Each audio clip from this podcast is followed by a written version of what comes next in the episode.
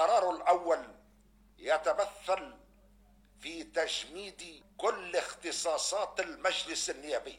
القرار الثاني رفع الحصانة عن كل أعضاء المجلس النيابي. القرار الثالث يتمثل في تولي رئيس الدولة السلطة التنفيذية.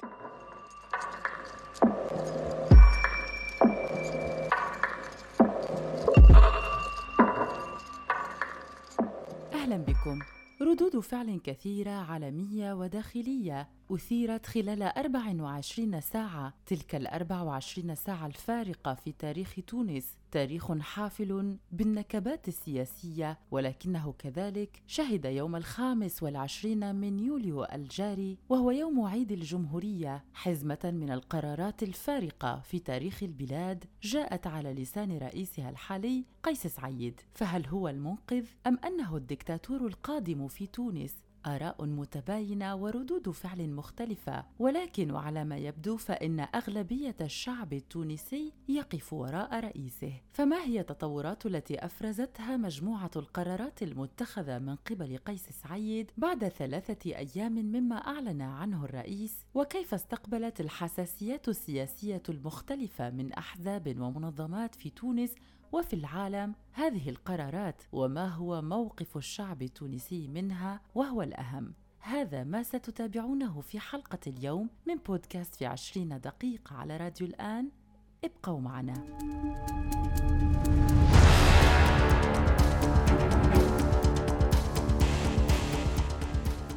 قضايا فساد رشوة محسوبية تجهيل تجويع وتفقير ومؤخرا في تونس كارثة صحية بأتم معنى الكلمة لا وجود للأكسجين تأخر في جلب التلقيح وتعامل بتراخي شديد مع قضية الصحة ومنظومتها في تونس. هذا ما يمكن أن يجيبك به أي مواطن تونسي كان إذا سألته ودعوته لوصف الأحوال في تونس. سيقول لك بأن تونس قبل ثورتها أفضل بكثير من تونس بعد الثورة. ثورة مكاسب تحقق منها فقط نسبة ضئيلة. حرية التعبير نعم كفلت ولكن حياة المواطن التونسي أصبحت قاسية جدا فهو لم يعد قادرا على تأمين حاجياته اليومية بسهولة. ونسبة هامة جدا من المواطنين التونسيين أصبحوا عاطلين عن العمل. نسبة البطالة تفاقمت بشكل مذهل وكذلك نسبة الإجرام وانعدام الأمن في تونس. عشر سنوات وتونس تعيش على وقع كل ما ذكر. وهذه هي الأسباب الحقيقية التي تقف وراء خروج المواطنين التونسيين للشوارع يوم الخامس والعشرين من يوليو بعد شحذ للهمم على موقع الفيسبوك حيث ظهرت مجموعة دعت التونسيين للتحرك وللمطالبة بتحسين أوضاعهم القاسية. طبقة سياسية عليلة لا تفكر إلا بمصالحها الخاصة. وهكذا يرى 87 بالمئة من التونسيين من يتقلدون أهم المناصب السياسية في تونس والحزب الحاكم تقريبا وهو حزب حركة النهضة. وهذه النسبة طبعا حددتها مجموعة من الإحصائيات قامت بها Emrhod Consulting التونسية التي قالت كذلك بأن نسبة التونسيين الذين زاد تفاؤلهم أصبحت ثلاثة أضعاف التونسيين الذين كانوا متفائلين في شهر حزيران الفارط. وذلك عقب القرارات التي اتخذها قيس سعيد مباشرة. والسؤال المطروح هنا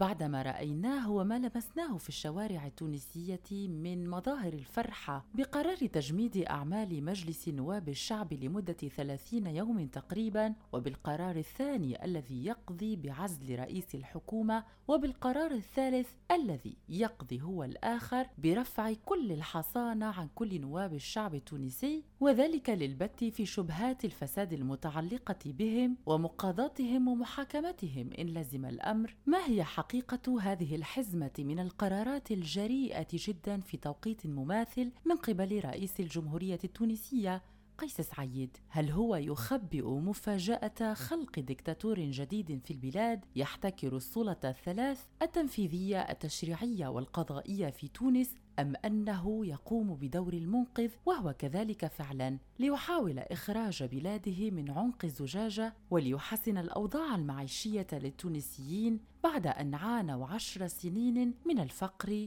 والجوع؟ لسائل أن يسأل كذلك عن موقف الحزب الحاكم ذو الأغلبية في تونس وهو حزب حركة النهضة الذي كان الضحية الأولى لاتخاذ هذه القرارات من قبل رئيس الجمهورية قيس سعيد. حزب ما يزال يدافع عن شرعيته وعن الديمقراطية التي أرسيت في تونس بعد ثورتها لسنة 11 و2000 والتي أسست لفكرة انتخابات نزيهة لا تقبل فيها محاباة أو ولاءات. المواطنون التونسيون في ظل كل هذا يؤكدون بأن شرعية حركة النهضة وهي الحزب الحاكم في البلاد تقريبا ضعفت كثيرا خاصة بعد خيبات الأمل المتتالية لمدة عشر سنوات ينتظر فيها التونسيون سنة عن سنة تغييرا في الأوضاع حتى ولو قليلا الشيء الذي لم يلمسه بعد إلى حد هذه اللحظة في ظل حكم حركة النهضة في تونس مما جعل المواطنين التونسيين مساندين بشكل كبير وعلى نطاق واسع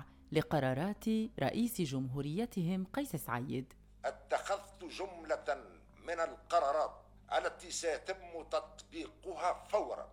القرار الأول الذي اتخذته وكان يفترض أن أتخذه منذ أشهر ويتعلق بما يجري في المجلس النيابي.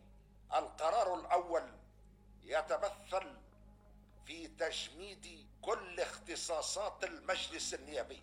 الدستور لا يسمح بحله ولكن لا يقف مانعا أمام تجميد كل أعماله.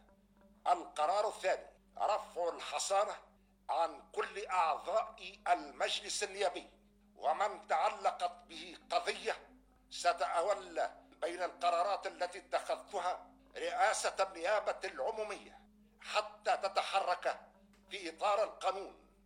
لا أن تسكت عن شرائم ترتكب في حق تونس ويتم إخفاء جملة من الملفات في أضابير وزارة العدل أو في ملفات المجلس النيابي. القرار الثالث يتمثل في تولي رئيس الدولة السلطة التنفيذية بمساعدة حكومة يرأسها رئيس الحكومة ويعينه رئيس الجمهورية. لندخل في حوار جدي يكون مرحلة انتقالية لحوار يمهد لحوار آخر يتعلق بنظام سياسي جديد وبدستور حقيقي لأن هذا الدستور قام على وضع الأقفال في كل مكان.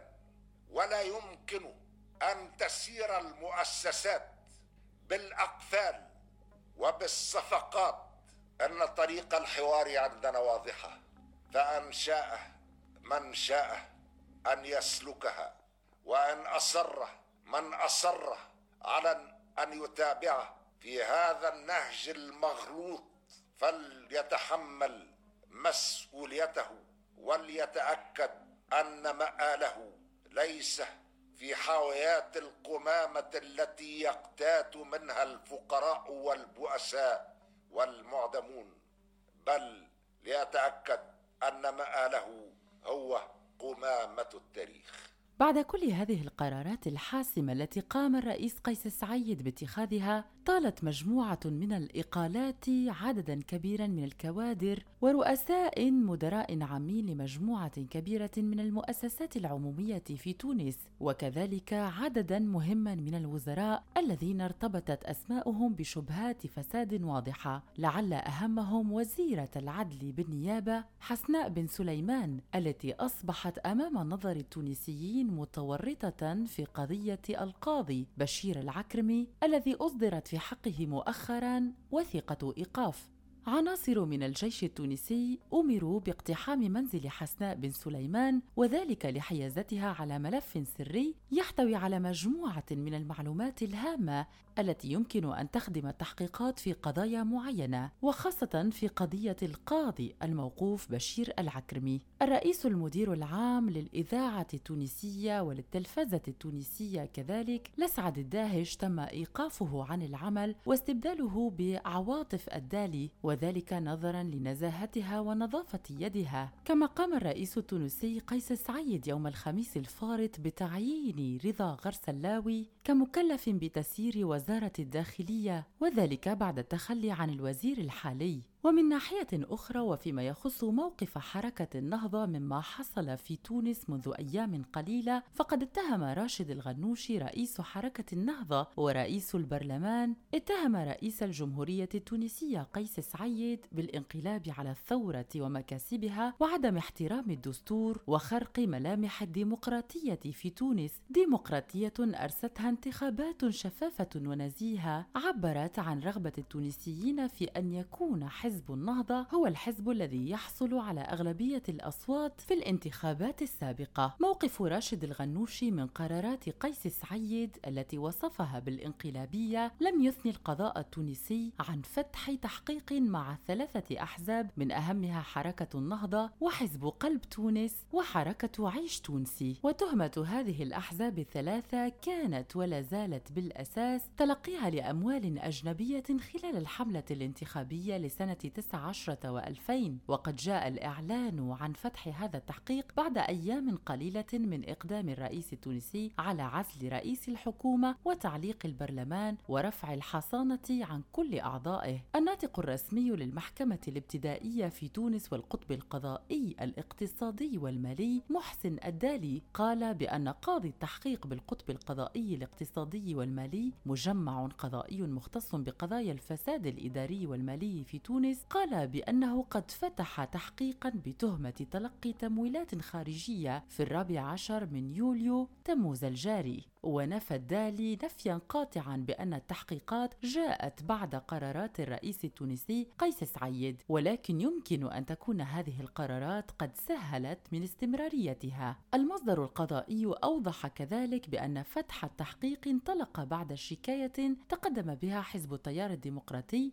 عقب انتخابات سنة 19 و2000 وذلك بعد صدور تقرير دائرة المحاسبات الذي تعهدت به النيابة العمومية منذ يناير كانون الثاني الماضي. أما القطب القضائي التونسي فلم يستبعد بالمرة إمكانية اللجوء إلى إنابات دولية نظرا لأن التمويلات أغلبها أجنبية. وقد كان حزبا حركة النهضة وحزب قلب تونس من أوائل الأحزاب التي أدانت قرارات الرئيس التونسي قيس سعيد. المتعلقة بتجميد البرلمان وعزل رئيس الحكومة وفتح ملفات فساد عديدة يمكن أن تورط أعضاء كثر من هذين الحزبين مع العلم أن حركة النهضة في تونس تتصدر قائمة الأحزاب التي تملك أغلبية المقاعد في مجلس نواب الشعب بعدد 52 مقعدا من إجمالي عدد مقاعد المجلس البالغ 217 مقعدا يليها حزب قلب تونس بعدد 8 38 مقعدا في حين يشغل حزب عيش تونسي وهو الحزب الثالث المتهم في هذه التحقيقات مقعدا وحيدا. وللتذكير فإن الانتخابات الرئاسية تحديدا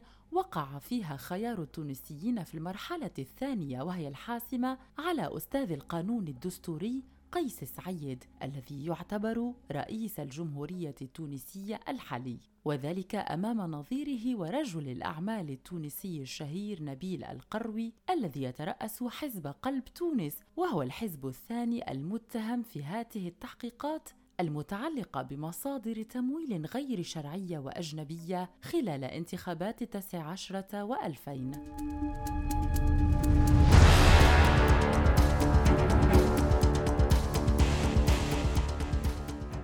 شبهات الفساد والمحسوبية والولاءات في تونس وملفات وقضايا عديدة كانت مختفية لمدة طويلة هي التي كانت وراء إقالة قيس سعيد يوم الثلاثاء الفارط السابع والعشرين من يوليو. تموز الجاري لعدد كبير من المسؤولين الحكوميين في تونس من بينهم النائب العام ورئيس القضاء العسكري وثمانية من مستشاري رؤساء الوزارات المختلفة. أما أهم النواب الذين فتحت معهم تحقيقات بالنسبة لقضايا مختلفة وذلك بعد رفع الحصانة عنهم فنجد أهمهم الشخصية الجدلية في مجلس النواب والتي عرفت في تونس بعنفها الشديد خاصة ضد النائب عبير موسي سيف الدين مخلوف وهو نائب عن حزب ائتلاف الكرامة في تونس. سيف الدين مخلوف الذي عرف لدى التونسيين بدفاعه المتواصل عن كل من اتهم في تونس بقضايا لها علاقة بالإرهاب لعل أهمها وأبرزها قضية المطار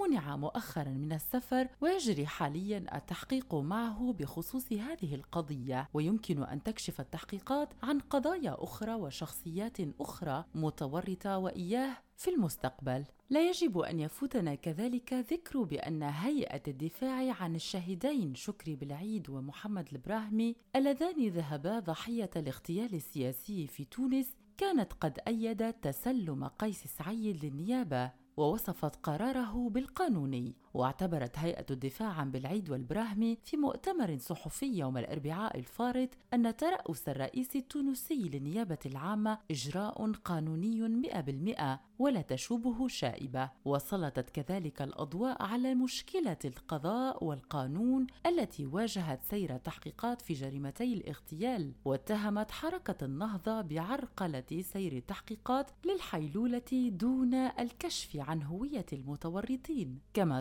طالبت الهيئة بفتح تحقيق في حق حركة النهضة بسبب عرقلة سير التحقيقات والكشف عن المتورطين. وكانت هيئة الدفاع عن بالعيد والبراهمي قد أكدت في وقت سابق أنها قدمت مجموعة من الأدلة الكافية منذ فبراير لسنة 19 و2000 والتي تثبت وقوف راشد الغنوشي وراء عمليات الاغتيال السياسي في تونس سنة 13 و2000 وللتذكير فقد أغتيل كل من شكري بالعيد ومحمد البراهمي وهما أحد أبرز المعارضين للحكومة التي قادتها حركة النهضة إبان انتخابات الحادي عشر وألفين على أيدي مسلحين أمام مقر سكناهما.